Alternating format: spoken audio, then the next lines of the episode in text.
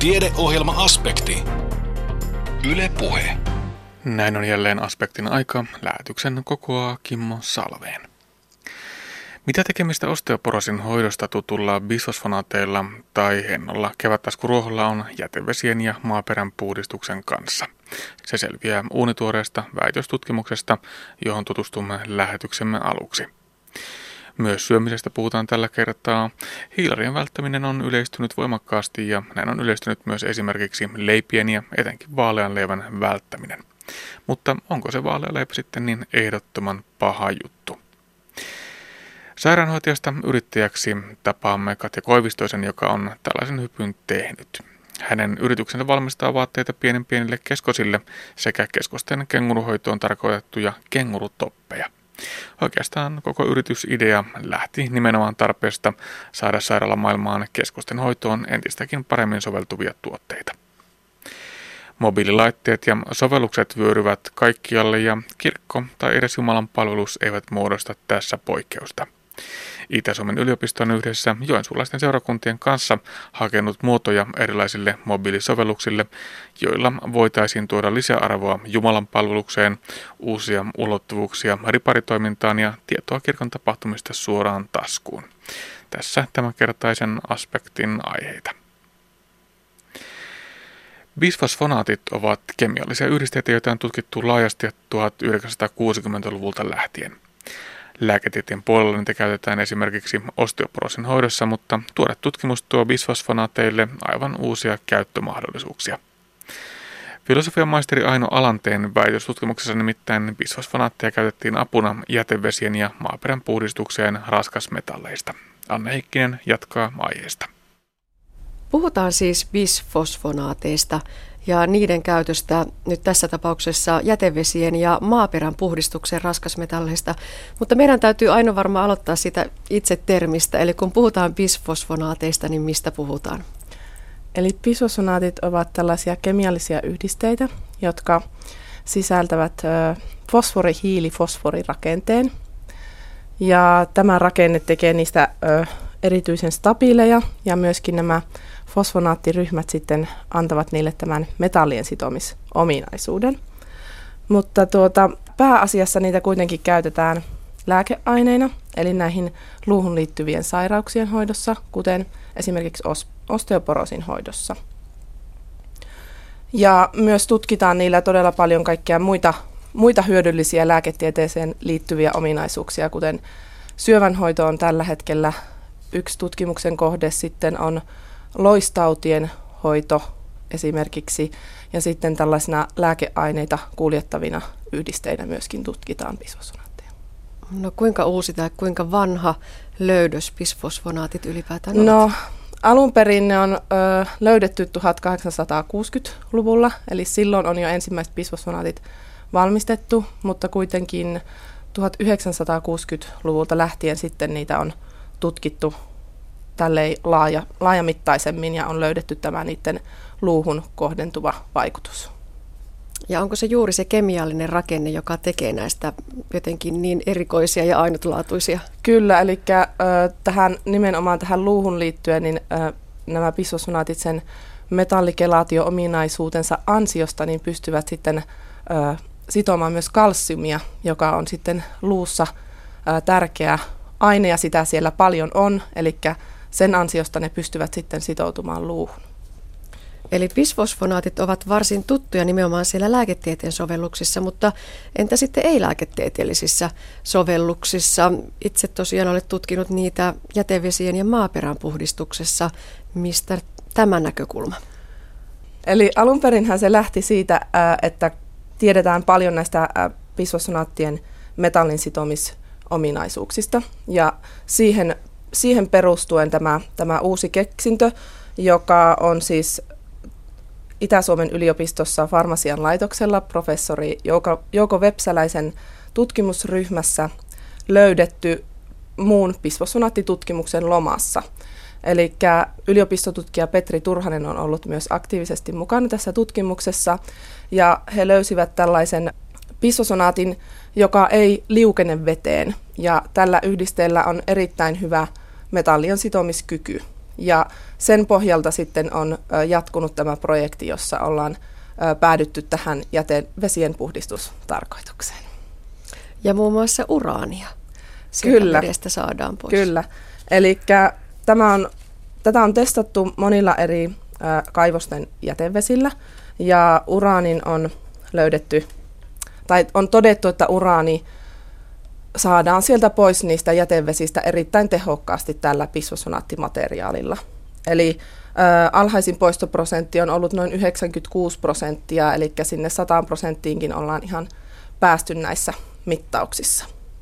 Eli bisfosfonaatti on, on jossakin muodossa aineena, jota laitetaan sinne vesiin ja, ja, ja miten se sitten sieltä Eli se, se prosessi on hyvin yksinkertainen. Tämä bisfosfonaatti on tämmöinen jauhemainen aine ja se voidaan laittaa sinne vesiliuokseen ja se ei siis liukene tai hyvin vähän liukenee sinne, jolloin sitten sen prosessin jälkeen, kun sitä on sekoitettu sinne siellä ja ö, se metalli on sitoutunut siihen, niin se pystytään suodattamalla helposti sitten poistamaan sieltä vesiliuoksesta.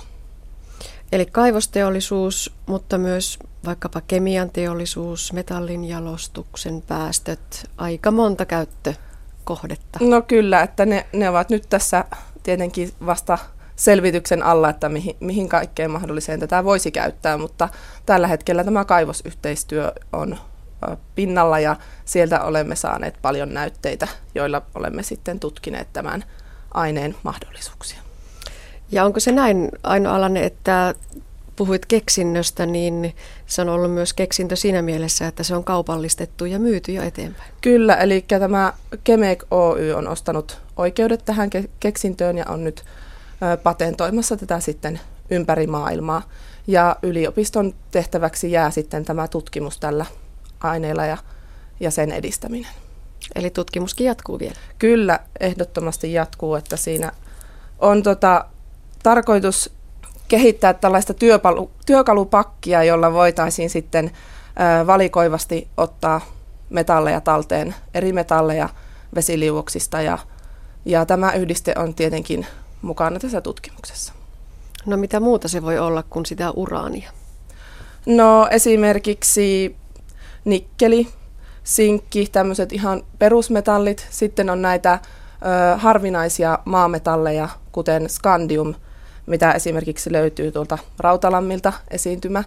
Ja sitten tätä voitaisiin hyödyntää nimenomaan näiden harvinaisten maametallien talteenotossa, joka on tällä hetkellä erityisen haastavaa sen äh, hankalan sen malmimateriaalin vuoksi.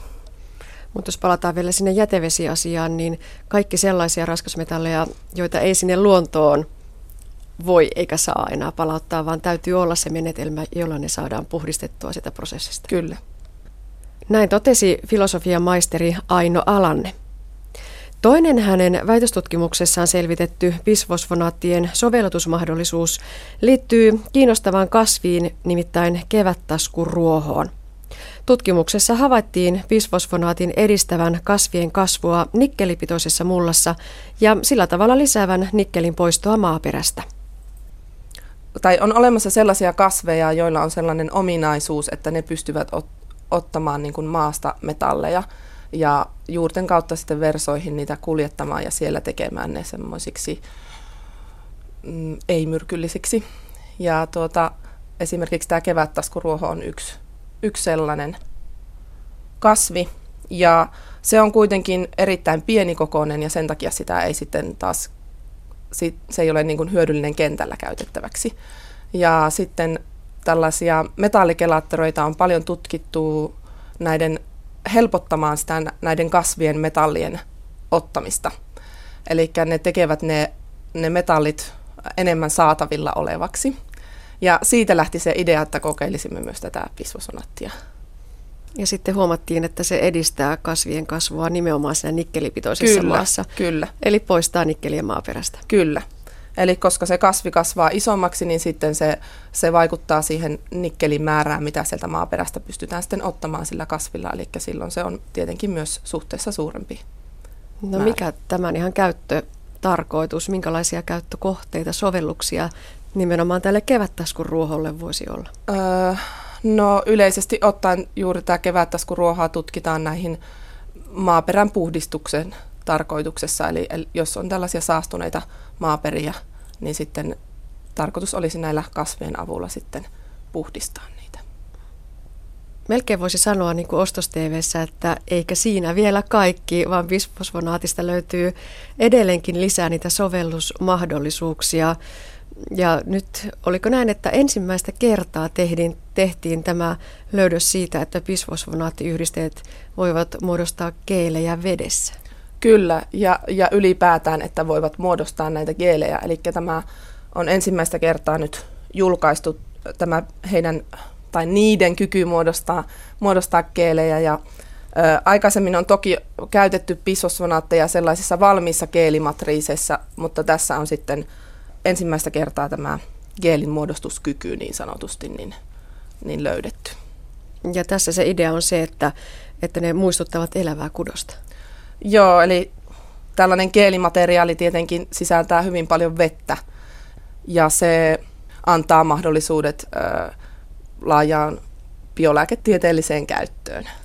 Biolääketieteen käyttökohteita voisi olla esimerkiksi kudosten muokkaaminen ja ö, lääkeaineiden kuljetus ja lisäksi näitä ö, geelejä ja niiden kolmiulotteista rakennetta voitaisiin hyödyntää muun muassa solujen kasvualustana.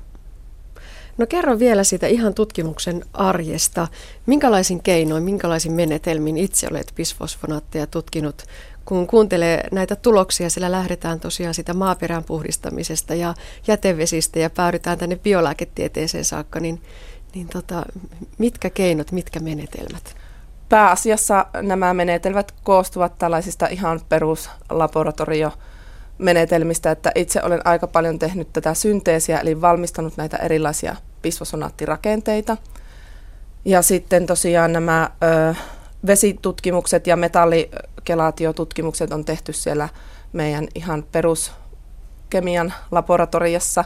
Ja, ja kasvi, kasvijutut on sitten taas kasvihuoneessa kasvatettu kasvit ja kerätty ja kuivattu ja niistä sitten mitattu näitä metallipitoisuuksia. Ja sitten näiden keelien tutkim- tutkimiseen niin ö, yhteistyössä Jyväskylän yliopiston ja siellä dosentti Elina Sieväsen kanssa niin olemme tutkineet muun muassa NMRllä ja ö, mikroskooppisilla ö, laitteilla. No entä sitten se jatko? Heräsikö väitöstutkimuksessa uusia kysymyksiä, jotka kaipaavat jatkotutkimusta ja vastauksia? No esimerkiksi tämä ö, jätevesiin liittyvä tutkimushan jatkuu koko ajan siellä Itä-Suomen yliopiston farmasian laitoksella ja, ja siihen liittyen nyt pyritään parantamaan sitä prosessia edelleen ja tekemään siitä mm, taloudellisesti kannattavampaa ja sitten lisäksi löytämään näitä uusia bisfosfonaattirakenteita, joilla kenties olisi sitten selektiivisiä ominaisuuksia sitoa jotakin tiettyä metallia. Näin totesi filosofian maisteri Aino Alanne. Hänen väitöstutkimuksensa tarkastettiin Itä-Suomen yliopistossa helmikuun puolivälissä. Tutkimustyötä on tehty yhteistyössä Geologian tutkimuskeskuksen kanssa. Ruokavaliota optimoidessa sorrutaan usein aika tiukkoihinkin dietteihin ja vannotaan erilaisten ismien nimeen vähän sen mukaan, mikä on kulloinkin trendinä. Hiilarien välttäminen on ollut muotia jo tovin ja eri tavoin, vaikkapa karppaamalla on saatu tulosta aikaan. Myös kuluttauksesta nousi oma trendinsä. Esimerkiksi nämä suuntaukset saavatkin sitten jättämään leivät hyllyyn. Onko hiilareiden ja vaikkapa leivän systemaattinen välttäminen sitten tarpeellista? Mitä näistä trendeistä ajattelee laillistettu ravitsemusterapeutti Jenni Lappi? No niin se tuntuu olevan, kun seuraa telkkaria ja lehtiä ja muuta mediaa. Ja yleensähän sellainen hiilihydraatit niputetaan kaikki yhteen. Eli puhutaan vaan hiilihydraateista eikä ajatella, että on olemassa monenlaisia erilaisia hiilihydraatteja. Ja monesti se menee vielä niin, että kun on jostakin kuultu, että mä vähensin nyt hiilareita, vähennä säkin, tämä toimii mulla, tämä on pakko toimia sullakin. Kyllä, eli yksittäiset ihmiset kertoo niitä hyviä kokemuksia ja ajattelee, että kun minä koin tästä saavani avun, niin pakkohan muidenkin on kokea saavansa apu, vaikka se ei välttämättä näin ole. No miten näihin hiilareihin pitäisi sitten tänä päivänä suhtautua? Monennäköistä tietoa on saatavilla, enemmän ja vähemmän virallisista lähteistä. No, siis hiilihydraatit on yksi tärkeä ravintoaine proteiini ja rasvan ohella, mutta ihan niin kuin siellä rasvassakin, niin hiilihydraateissa painottuu se laatu. Eli pitäisi jakaa ensin niin sanottuihin hyviin ja huonoihin hiilihydraatteihin ja ruveta sitten miettimään uudestaan sitä asiaa. Eli jos miettii nyt niitä huonoja hiilihydraatteja, niin nehän on lähinnä tämmöisiä puhdistetuista viljatuotteista saatavia, esimerkiksi valkoisista vehnätuotteista. Ja taas ne niin sanotut hyvät hiilihydraatit tulee kasviksista, marjoista, hedelmistä ja täysjyväviljatuotteista. Ja nämä nyt sitten niputetaan kaikki ja unohdetaan kaikki sieltä ruokavaliosta hyvin, vähän ehkä liiankin helposti. Kyllä, eli yleensä nämä kaikki hiilihydraatit niputetaan yhteen. No tuo valkoinen vehnä ihan niin kuin, tuota, puhdistettuna on tosiaan sitten huono asia. Sitä sitten pitäisi ihan ehdottomasti välttää vai riittääkö se, että sitä sitten vähennetään ruokavaliosta? No kyllä se riittää, että sitä vähennetään. Että eihän ruokavaliossa mitään ei tarvitse ehdottomasti välttää muuta kuin myrkyllisiä asioita tietysti. Mutta se, että jos syö suhteellisen paljon niin sanottuja valkoisia viljatuotteita, niin niiden käyttöä olisi hyvä vähentää ja korvata sitten vaikka viljatuotteilla. Onko viljelyssä miten paljon sitten eroja? Voiko sanoa, että joku ruis on esimerkiksi, ruisleivästä puhutaan hirveän paljon, ylistetään ruisleivän terveysvaikutuksia, mutta sitten kun laitetaan tämä vehnäleipä siihen rinnalle, niin mitä eroa niillä on terveyden näkökulmasta? No eri, eri viljalajeilla on kyllä eroja. Jos miettii nyt vaikka näitä meidän pääviljoja, ruista, vehnää, kauraa ja ohraa, niin Suomessa puhutaan paljon ruisleivän terveysvaikutuksista, varmasti sen takia, koska me syödään sitä ruisleipää ja muualla maailmassa sitä ei juurikaan syödä. Eli se rukiin, rukiin terveysvaikutukset painottuu meillä. Mutta taas tuolla muualla maailmassa, Euro- Keski-Euroopassa, Etelä-Euroopassa puhutaan paljon enemmän vehnän terveysvaikutuksista – ja ne vehnän terveysvaikutuksethan on niitä, mitä on kaikkein eniten tutkittu laajoissa väestötutkimuksissa ja tämmöisissä interventiotutkimuksissakin. Sitten on vielä ohra ja kaura, ja niillä on tämmöiset omat spesifit vaikutukset erityisesti veren kolesterolitasoon. Ja nythän tuo Euroopan ruokaturvallisuusviranomainen onkin antanut sen terveysväittämän, että kauran ja ohran beta-glukaanikuitu alentaa kolesterolia. Eli tätä kolesterolia alentavaa vaikutusta ei ole rukilla ja vehnällä, mutta se on kauralla ja ohralla. Eli siellä pikkasen niitä erilaisia terveysvaikutuksia tulee, kun syö erityyppisiä viljatuotteita. Eikö tuolla maailmalla ole jopa äh, annettu ihan sellaisia ohjeitakin, että vaaleista leivästä pitäisi pyrkiä pääsemään ihan kokonaan eroon? No se on tavallaan ihan hyvä vinkki, koska ei siinä valkoisessa vehnäleivässä ole periaatteessa mitään, mitä ihminen tarvitsisi. Se on lähinnä tärkkelystä, joka on tämmöinen nopeasti imeytyvä hiilihydraatti. Siinä ei ole kuitua juurikaan, ei kivennäisaineita, ei tällaisia bioaktiivisia terveyttä edistäviä yhdisteitä. No voidaanko sitä vehnäleivästä sitten saada, jos tehdään ihan koko jyvää jotain leipää, niin ihan terveellinen vaihtoehto? Kyllä, eli jos se leipä leivotaan, olipa se nyt sitten ruisleipä tai, tai vehnäleipä, niin jos se leivotaan täysjyvästä, niin silloin sen kuitupitoisuus nousee, kivennäisainepitoisuus nousee ja näitä edellä mainittuja bioaktiivisia yhdisteitä, niin sanottuja antioksidanttejakin siellä on huomattavasti enemmän. Eli se tärkein asia olisi nimenomaan, kun mietitään näitä hiilareita ja kun puhutaan hirviöhiilareista ja höttöhiilareista ja niin edelleen, niin tunnistaa se, että mitä hiilareita tarvitaan ja mitä, mitä voidaan hyötyä siitä, että kuitenkin sitä vehnää jossakin muodossa esimerkiksi käytetään. No nimenomaan, eli jos nyt puhutaan vehnästä, niin kyllä minä aina valitsisin sieltä ennemmin sen täysjyväisen version.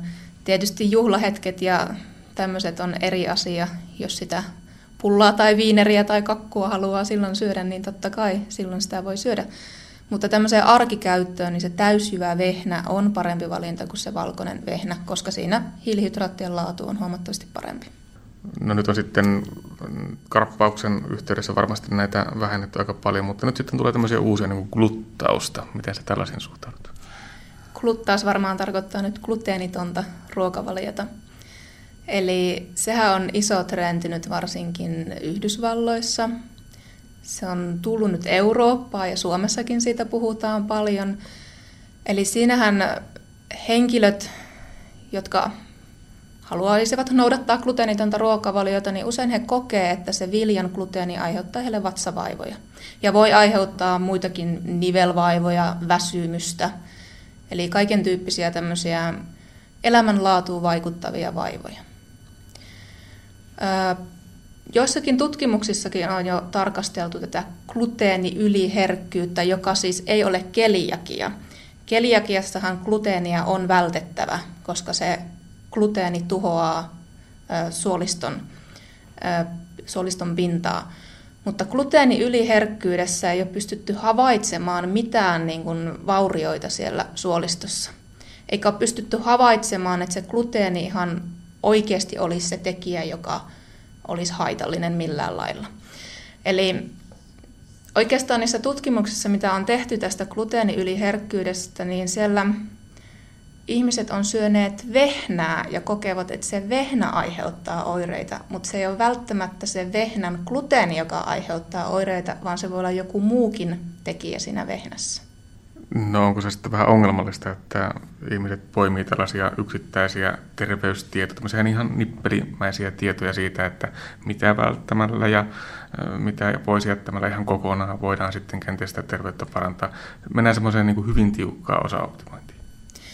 No tavallaan se on ongelmallista, koska siinä saatetaan karsia ruokavaliota ihan tarpeettoman paljon. Eli jos nyt on tämmöinen henkilö, joka kokee, että se gluteeni tai että se vehnä tai ruis ei itselle sovi, niin itse asiassa siinä kannattaisi ruveta miettimään sitä ruokavalion kokonaisuutta, koska todennäköisin syy siihen, että miksi se vehnä tai miksi se ruis aiheuttaa vatsaoireita, niin ei olekaan se gluteeni, vaan tietyt sen vehnän ja rukiin hiilihydraatit nimeltään fruktaanit – Fruktaani on tietyn tyyppinen kuitu ja samantyyppisiä kuituja on itse asiassa myös kasviksissa tietyissä hedelmissä. Joissakin valmisruuissa, joihin on lisätty kuitua.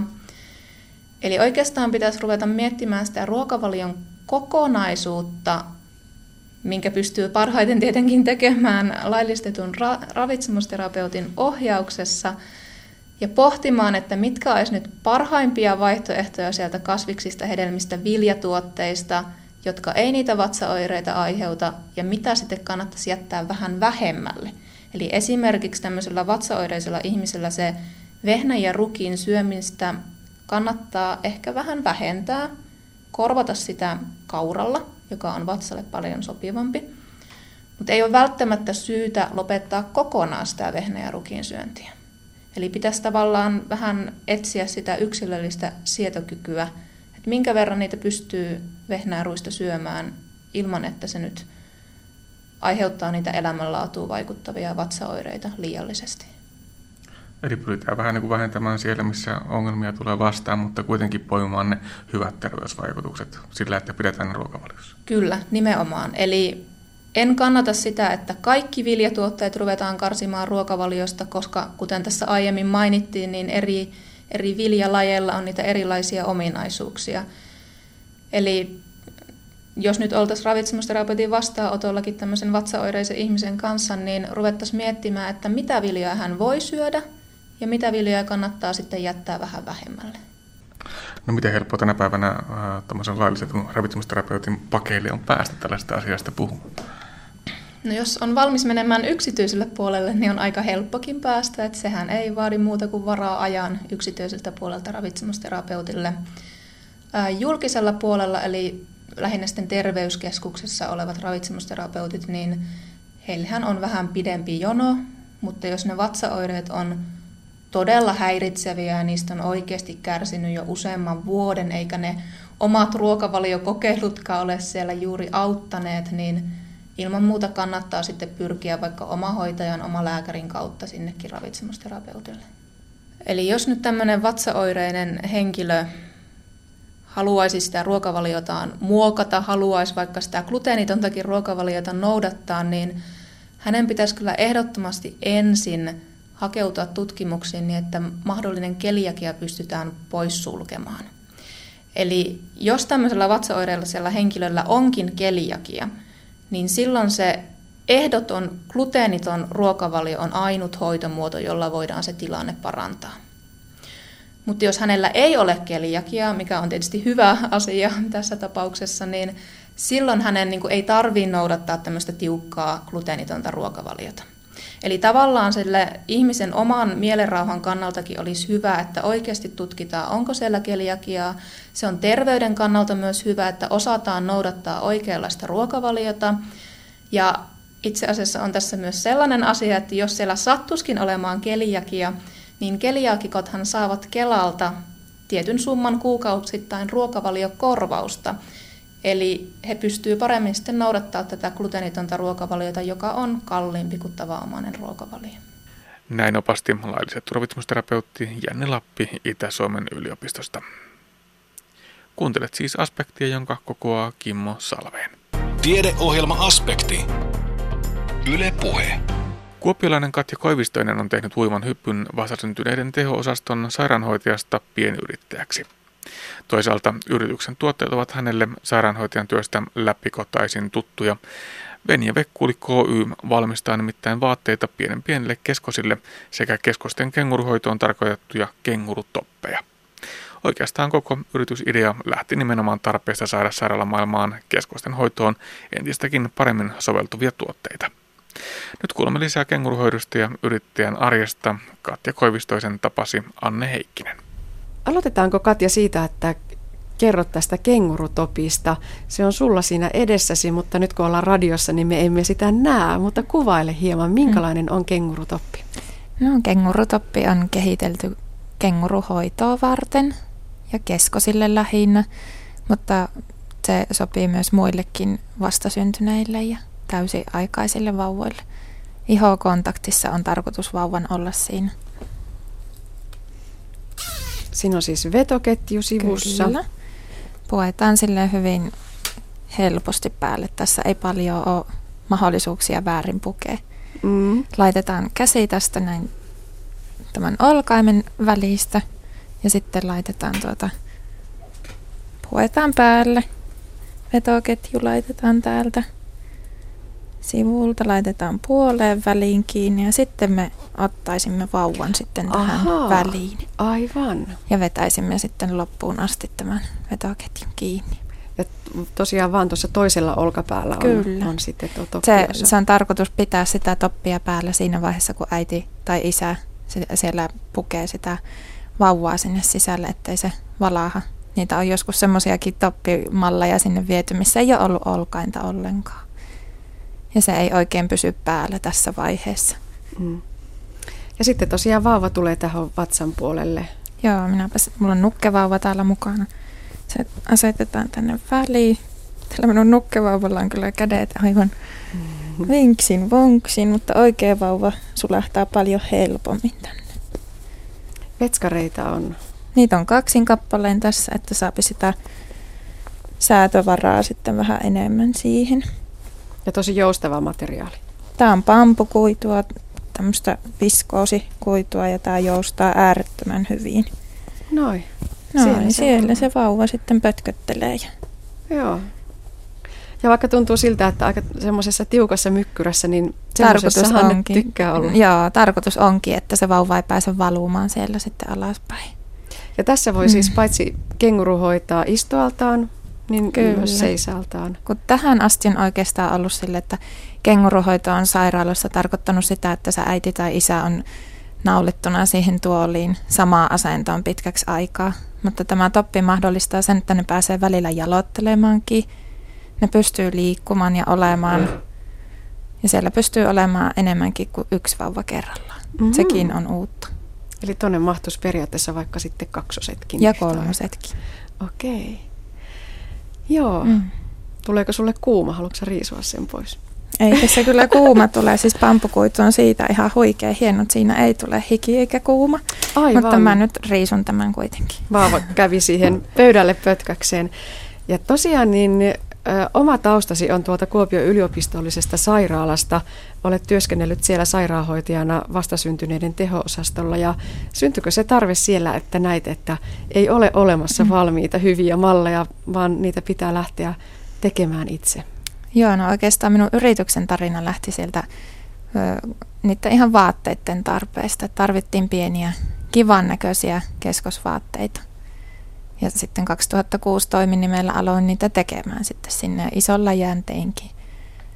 Ja sitten välillä olin poikessakin, kun oma lapsi syntyi 2008, niin sitten minä vähäksi aikaa stoppasin yrityksen, ei kaikkea enää aika riittänytkään.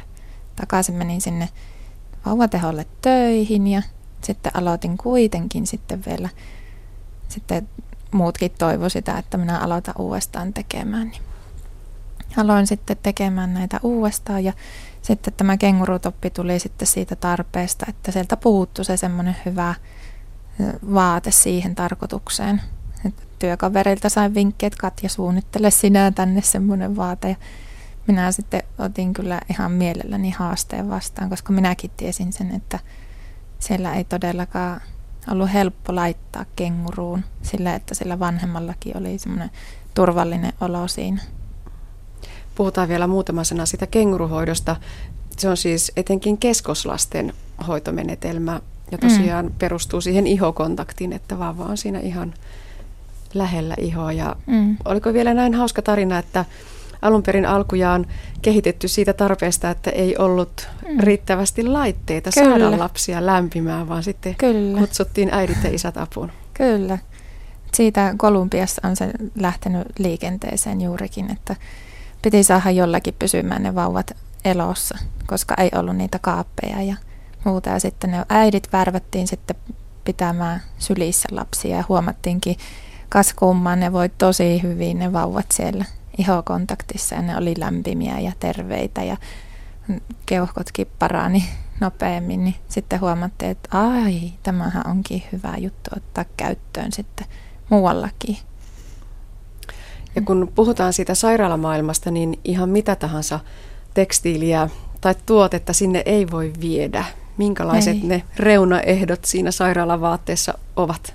No se pitää olla totta kai turvallinen materiaali.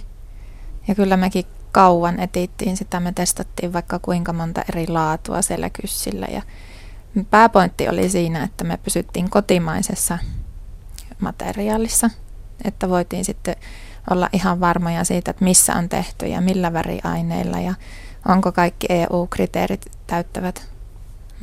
Tämä bambu sitten sattui tulemaan sitten meidän eteen, vaikka se onkin vähän kalliimpi materiaalina, niin se oli kyllä ihan ylivoimaisesti parhain.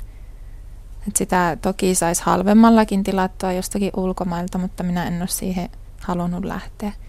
En luota ja tosiaan vaatteen pitää olla pestävä ja kestävä mm. ja sitten se turvallinen, Kyllä. helppokäyttöinen. Siinä on varmaan ne tärkeimmät reunaehdot. On, ja sitten kengurutopista kun on kyse, niin sen pitää olla sellainen, että ei tosiaan hiosta eikä sähkösty.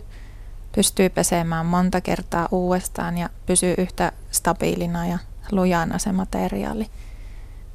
Ja tosiaan tuolla Kuopion yliopistollisessa sairaalassa näitä kengurutoppeja on käytössä, entä sitten muualla?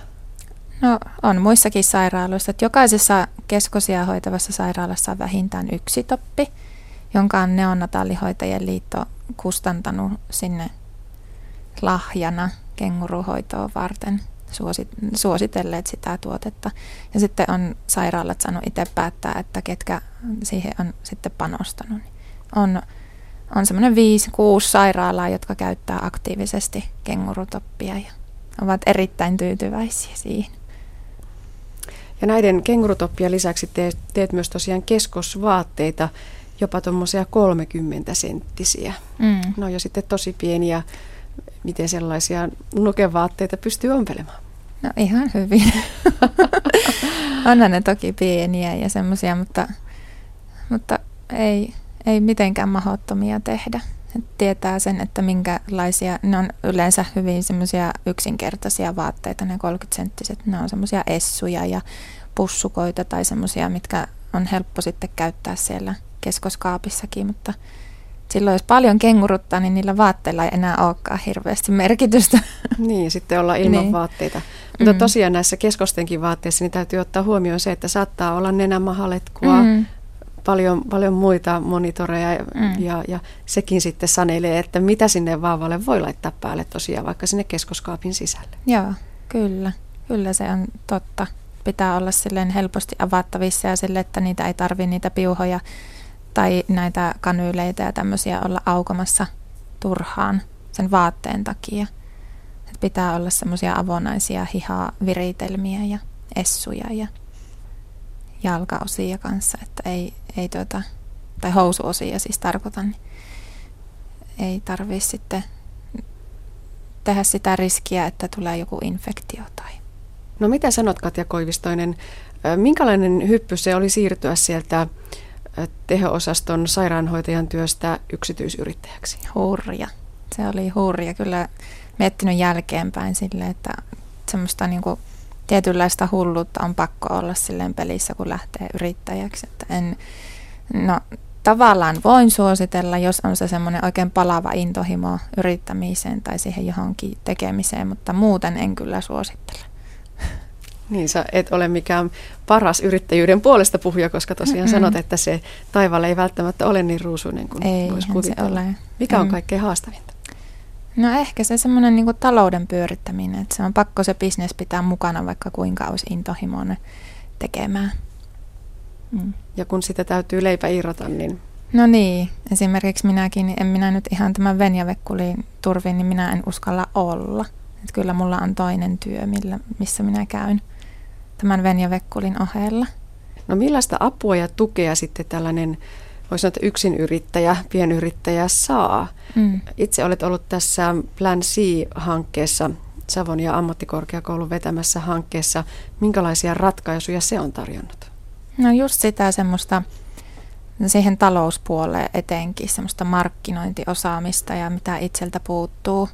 Minä harkitsin yhdessä vaiheessa, että minä lähtisin opiskelemaan – merkonomiksi tai tradenomiksi, koska puuttu sitä tietoa ja taitoa, mutta sitten totesin, että en minä välttämättä saa silläkään koulutuksella sitä täsmä neuvoa ja oppia sieltä. Ja sitten tämä Plan C-hanke on kyllä vastannut just semmoiseen tarpeeseen ihan älyttömän hyvin. Hanke on työskennellyt tuolla luovien yritysten parissa.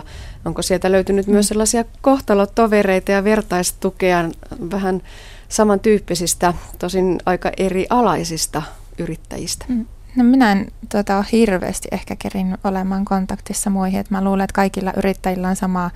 Meillä on niin paljon tekemistä joka puolella, että on vaikea sille löytää niitä rakosia sitten irrottautua sitten kaikkiin menoihin, mitkä olisi hyviäkin olla menossa, mutta, mutta, mutta. Aika ei riitä kaikki. Ei riitä, se on, se on rajallista. No mutta jos niitä piikkejä on sillä yrittäjyyden ruusuisella polulla ollut, niin, niin mitkä on sitten niitä hyviä hetkiä, ilonaiheita, mikä mm. saa pitämään sen yrityksen vielä pystyssä? No esimerkiksi kun saa jotakin konkreettista aikaan, että näkee itsekin sen, että mitä on, mitä on tullut tehtyä. Esimerkiksi on tuo se kengurutoppi-video, mikä saatiin Plan hankkeen kanssa aikaan, niin se oli kyllä semmoinen iso juttu itsellekin. Tällä kengurutopilla on hyödyllisyysmalli suoja, mm. eli sitä ei voi kopioida ihan samanlaisena tuotteena. Millaisia ajatuksia sinulla on tulevaisuudesta? Kasvaako yritys? Onko tämä mm. kengurutoppi se juttu, jolla sitä viedään eteenpäin vai mitä ajattelet? Kyllä minä toivoisin, että kengurutoppi jatkaa elämää vielä pitkään. En tiedä sitten, kuinka paljon itse siinä sitten pyörii sitten. Toivon mukaan saan olla mukana ihan vanhaksi mummoksi asti katsomassa, että mitä tapahtui. Mutta kyllä minä toivoisin, että tämä lähtisi täältä Suomesta ulkomaille. Mm, onko kenguruhoito mm. suomalainen keksintö vai, vai tuota, olisiko tarvetta muuallakin? No niin, siis kyllä kengurutopista varmasti hyödytään muuallakin. Et ensimmäisenä tuossa naapurimaat on sille ajatuksissa, että Venäjä ja Ruotsi. Katsotaan, mutta niihin puuttuu ne suojaukset, että se on semmoinen iso investointi sitten siinä vaiheessa, mutta tällä hetkellä ei ole siihen vielä varaa. No kuinka pitkällä tähtäimellä pienyrittäjä ajattelee sitä yrityksen tulevaisuutta? Onko se vuosi, viisi vuotta, kymmenen vuotta? No tavallaan niitä kaikkia pitää mielessä pitää. Minä elän tällä hetkellä just tätä hetkeä ja ehkä kuukauden päähän. Mutta sitten on pakko pitää mielessä, että mihinkä minä haluan tämän menevän sille niin kuin jatkossa. On pakko tehdä semmoisia valintoja aika paljonkin. Nyt osa tuotteista pitää poistaa, ettei niihin nyt sitten turhaan käytä energiaa. Ja sitten nämä yhteistyökumppanit on aika lailla niin kuin tarkkaa harkittavaa, että mihinkä lähtee.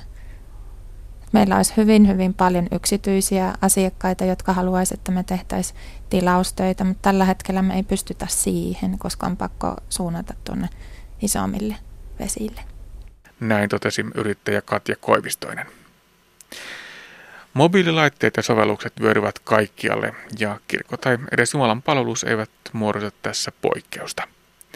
Itä-Suomen yliopisto on yhdessä joensuulaisten seurakuntien kanssa hakenut muotoja erilaisille mobiilisovelluksille, joilla voitaisiin tuoda lisäarvoa Jumalan palvelukseen, uusia ulottuvuuksia riparitoimintaan ja tietoa kirkon tapahtumista suoraan taskuun.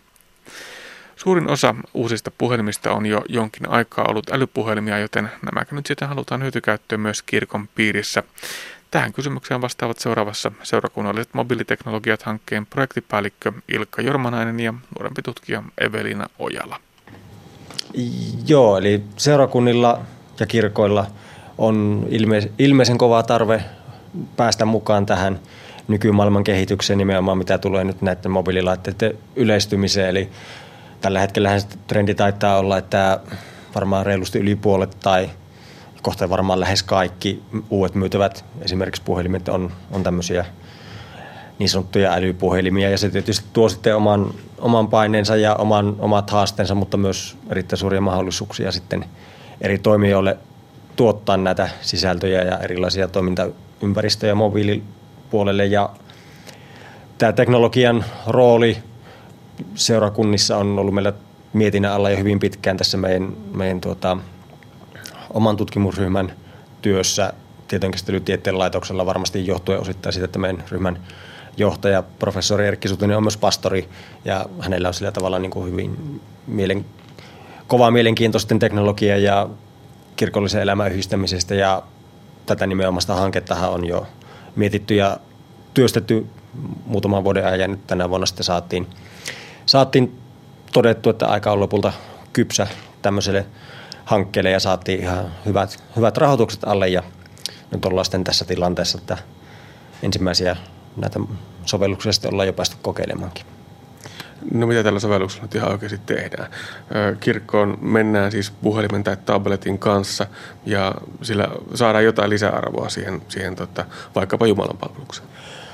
Öö, joo, se lisäarvon hakeminen nimenomaan on tässä aina se ensimmäinen lähtökohta. Tehtiinpä nyt tätä käsillä olevaa jubilisovellusta tai mitä muuta sovellusta tahansa. Eli tämä nimenomainen sovellus on mahdollistaa Jumalan palveluksen tai messun tai, tai nuorten illan tai jonkun muun, muun kirkon tapahtuman sisältöjen jakamisen paikkatietoon perustuen. Eli paikkatietoon ja kellon aikaan perustuen katsotaan, että onko siinä käyttäjän silloisessa sijainnissa kirkossa tai, tai seurakuntatalolla tai muussa paikassa – mitä tapahtuma on menossa ja sitten ladataan automaattisesti sen tapahtuman järjestäjän laatimat sisällöt siihen laitteeseen. Eli no niin kuin suoraviivaisimmillaan voitaisiin ajatella, että sovellus korvaa raamatun ja virsikirjan, mitä nyt kirkossa yleensä tarvitaan, mutta parhaimmillaan niin kuin myös halutaan nähdä, niin se tuo myös paljon muuta lisäarvoa. Eli siihen voidaan tuoda sitten vuorovaikutteisia elementtejä. Seurakunnan jäsenet voi, voi antaa suoraan tuli kiven katkusta palautetta saarnasta reaaliajassa ajassa tuonne saarnatuoliin tai jotakin muuta vastaavaa. Että nyt tähän mennessä, tähän nyt jakelussa olevaan versioon on saatu se tavallaan yksisuuntainen vuorovaikutus siinä mielessä, että seurakunnan työntekijät voi laatia niitä sisältöjä ja ne latautuu sitten automaattisesti käyttäjien laitteisiin ja sieltä esimerkiksi Raamatun kohdista korostetaan automaattisesti ne siinä Jumalan palveluksessa käytettävät kohdat. Ja tavallaan, että siitä puuttuu, se, puuttuu tuota se kirjojen pläräily.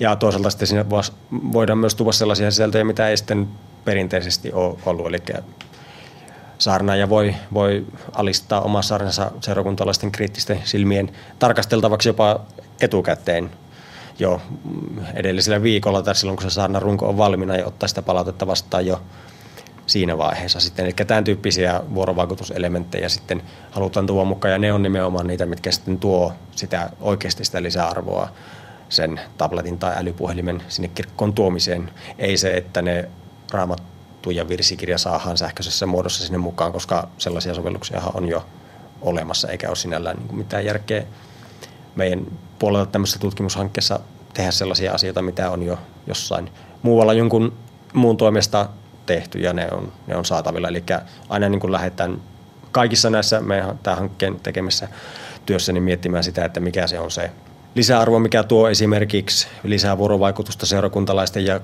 kirkon työntekijöiden välille tai seurakuntien työntekijöiden välille, tai sitten toisaalta mikä on se lisäarvo, mikä mobiililaitteella, sillä sovelluksella voi olla esimerkiksi sen yksilön seurakuntalaisen omassa elämässä esimerkiksi hengellisen elämän harjoittamisessa tai rukouselämässä tai mitä, mitä muotoja nyt kullakin sitten tämän oman hengellisyyden harjoittamisessa sattuu olemaan.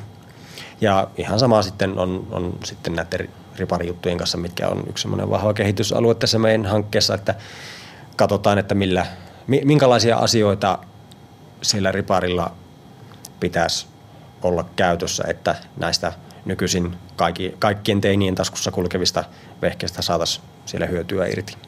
Niin, nuorempi tutkija Evelina Ojala, tuossa tuli tuo riparisovellus mainittua. Sä olet painanut tämän puolen kanssa enemmän. Joo, se on enemmän se, se asia, mitä, mistä minä olen sillä lailla kiinnostunut. Eli ajatus siitä, että enää ei olisi sellaisia paperimuotoisia passeja, mitä varmaan pitkälti jokaisessa seurakunnassa on käytössä, kun on erilaisia ennakkokäyntejä ja ennakkotehtäviä, mitä on ennen sen passin muodossa sitten tehty, että nyt päästäisiin tavallaan sitä paperimuodosta eroon ja siirryttäisiin sähköiseen versioon. Ja sitä ollaan nyt lähdetty tosiaan kehittelemään. Millaisia ulottuvuuksia tästä riparisovelluksesta löytyy? Mitä kaikkea sillä voi tehdä? Tai mitä on suunniteltu, että sillä voidaan tehdä? No ihan perusasioista on lähdetty liikenteeseen, eli sieltä löytyisi infot esimerkiksi työntekijöistä, ihan niinkin yksinkertaisia asioita, että ketä on siinä rippikoulussa töissä, minkä nimisiä ihmisiä, heidän yhteystietojaan, kaikki ne tapahtumat, mitä rippikouluun kuuluu. Rippikouluhan kestää ajallisesti noin puoli vuotta ja se sisältää paljon muutakin kuin sen mahdollisen leirijakson. Eli kaikki ne, mitä, mitä on sen rippikoulun aikana, löytyy sieltä passista tehtäviä, esimerkiksi kirkossa suoritettavia, ota valokuva tietystä tunnelmasta, kuvasta, enkelistä, alttarista, mistä vaan, niiden lataaminen ehkä sinne sovellukseen. Sitten mahdollisesti jossain muodossaan ihan info, mikä on rippikoulu, minkä takia rippikouluun tullaan, ehkä ulkoläksyistä jo joku runko, nämä pitää opetella jossain vaiheessa, vaikkakin niistä on sitten ihan erilliset pelit on kehitteillä, mutta infoja siitä, että nämä on ulkoläksynä ja oikeastaan taivasrajana. No kun mietitään näitä riparilaisia, niin nämähän ovat niitä, jotka muutenkin käyttävät näitä laitteita hyvinkin tehokkaasti ja, ja tota, me jo oikeastaan jäämme varmaan vähän jälkeenkin siinä, että mitä kaikkea niillä voi tehdä. Heille tämä tekniikka on varmaan helppo tuoda myöskin tällaiseen käyttöön. Ei ole varmaan hirveitä ennakkoluuloja. Kyllä me luulen kanssa, että että ne, ehkä ne enemmän ennakkoluuloja on siellä Jupiilin puolella, jossa käyttäjät on vanhempaa porukkaa, jotka, joita ei voi samalla tavalla sanoa diginatiiveiksi kuin näitä 14-15-vuotiaita nuoria, joilla on älypuhelin ollut ehkä ensimmäinen puhelin, minkä he on saaneet. Se on saattanut olla kosketusnäyttöpuhelin. Että heillä on ihan eri suhtautuminen siihen ja he osaa käyttää sitä ihan toisella tavalla ja sen jo itsekin huomasin, kun olin vuoden verran opettajana töissä, että jos minulle tuli kännykkäongelma, niin niiltä oppilailta me kysyin, että miten minä sen ratkaisen. Aivan. Miten paljon tässä on pitänyt ottaa huomioon sitten sitä näissä projekteissa, että esimerkiksi sieltä senioriväestöstä saattaa vähän kuulua sellaisia soraääniä, että, että, että näitä tabletteja ja puhelimia nyt ei olisi ihan soveliasta joka paikassa räpälätä?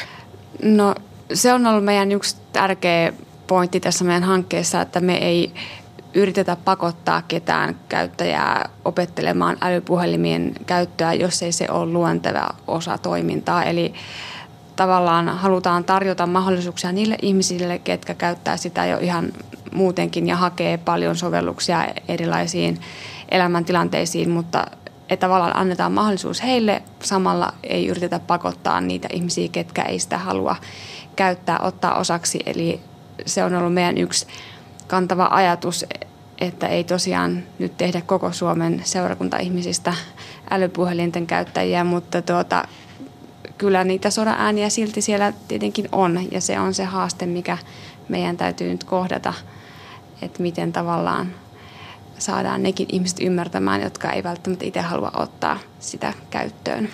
Niin toisaalta tuo voisi lisätä, että se on myös tietyllä tavalla positiivinen haaste, jos ajatellaan vaikka ihan niin kuin yliopiston perustehtävää on, on herättää keskustelua yhteiskunnassa, niin kyllähän tämmöisellä, tämmöisellä saadaan herätettyä sitä keskustelua hyvin, mikä on varmasti erittäin tarpeellista. Ja jossain vaiheessa sen muutoksen on, on tapahduttava, että jos kirkko haluaa niin kuin nyt eri, eri tasoilla, niin ihan kirkohallinnon puolella kuin seurakunnissa, kuin sitten yksittäisten esimerkiksi seurakuntien työntekijöiden parissa on hyvin voimakas halu uudistaa kirkollista elämää jollain tavalla silleen, että kuitenkaan sen perus, perusarvot ja perustehtävät ei, ei muutu, vaan tuoda sitten se teknologia tavallaan hyödylliseksi osaksi sitä, niin jossain vaiheessa se muutos on, on niistä soraäänistä ja epäilystä huolimatta aloitettava. Ja varmasti erilaisia aitoja on kaadettavana, mutta sehän aina vaan lisää hommaa hauskuutta. Niin, kirkko on varmaan yksi ehkä haastavimmista ympäristöistä tuoda digitekniikkaa,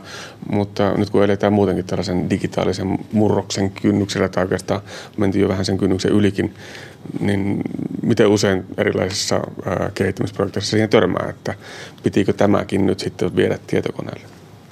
No kyllähän siihen tietysti, tietysti aina, aina tulee ja nimenomaan tämä hankkeen osalta sitten on, aina kun on jossain uutisissa, mediassa, verkkolehdessä juttua tästä, niin kyllä siellä mielenkiintoisia keskusteluja sitten saa lukea kommenttiosastoilla sitten, että, että, että tämmöisenkin verorahoja käytetään ja miksi, miksi näitä vempeleitä pitää nyt sinne kirkkoon sitten tuoda ja tämän tyyppisiä, mutta niin, ennakkoluuloja on ja niistä, niiden kanssa pitää vaan meinkin mennä eteenpäin ja toisaalta sitten taas ottaa, ottaa sitten ne ennakkoluulotkin ja ne sora-äänet sillä tavalla vahvuutena, että niistäkin kuitenkin sitten saadaan, saadaan sitten hyvin paljon hyödyllistä tavalla infoa ja voisi jopa niin kuin sanoa tämmöistä tutkimuksellista aineistoa sitten tähän meidän meidän hankkeen toteutukseen. Että siinä mielessä ne, ka- kaikenlainen palaute ja kritiikki on kyllä erittäin tervetullut ja niitä pyritään aina tarkastelemaan sillä, sillä tavalla, että se palaute, mitä sieltä tulee joskus aika,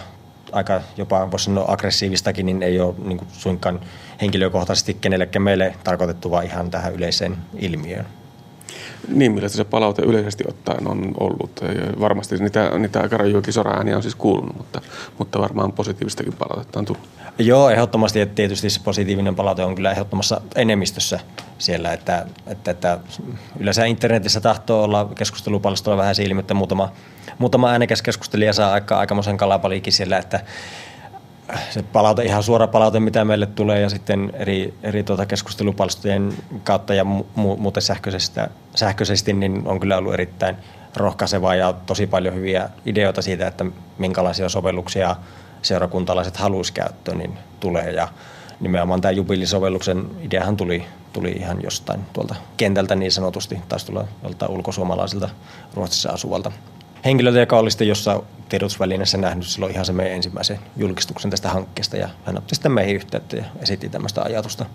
Siitä se, siitä se sitten lähti ja sitä ajatusta pyöriteltiin ja hirottiin ja sitten ollaan nyt päädytty tähän tilanteeseen. Ja samalla tavalla hyvin, hyvin monta muutakin sovellusideaa on tullut ja tähän mennessä meillä on, on kyllä aika monen ideapankki jo plakkarissa eikä missään nimessä tämä hankkeen aikana kerätä kaikkia näitä edes toteuttamaan, että se jää sitten jää sitten tuota jatkohankkeiden tai jatkotoimenpiteiden varaan sitten näiden muiden, muiden kehittely. Tämä nimenomaan halutaan nähdä tämmöisenä alkusysäyksenä ikään kuin, millä saadaan tutkimuksellisesti ainakin jonkinlainen pohja aikaan.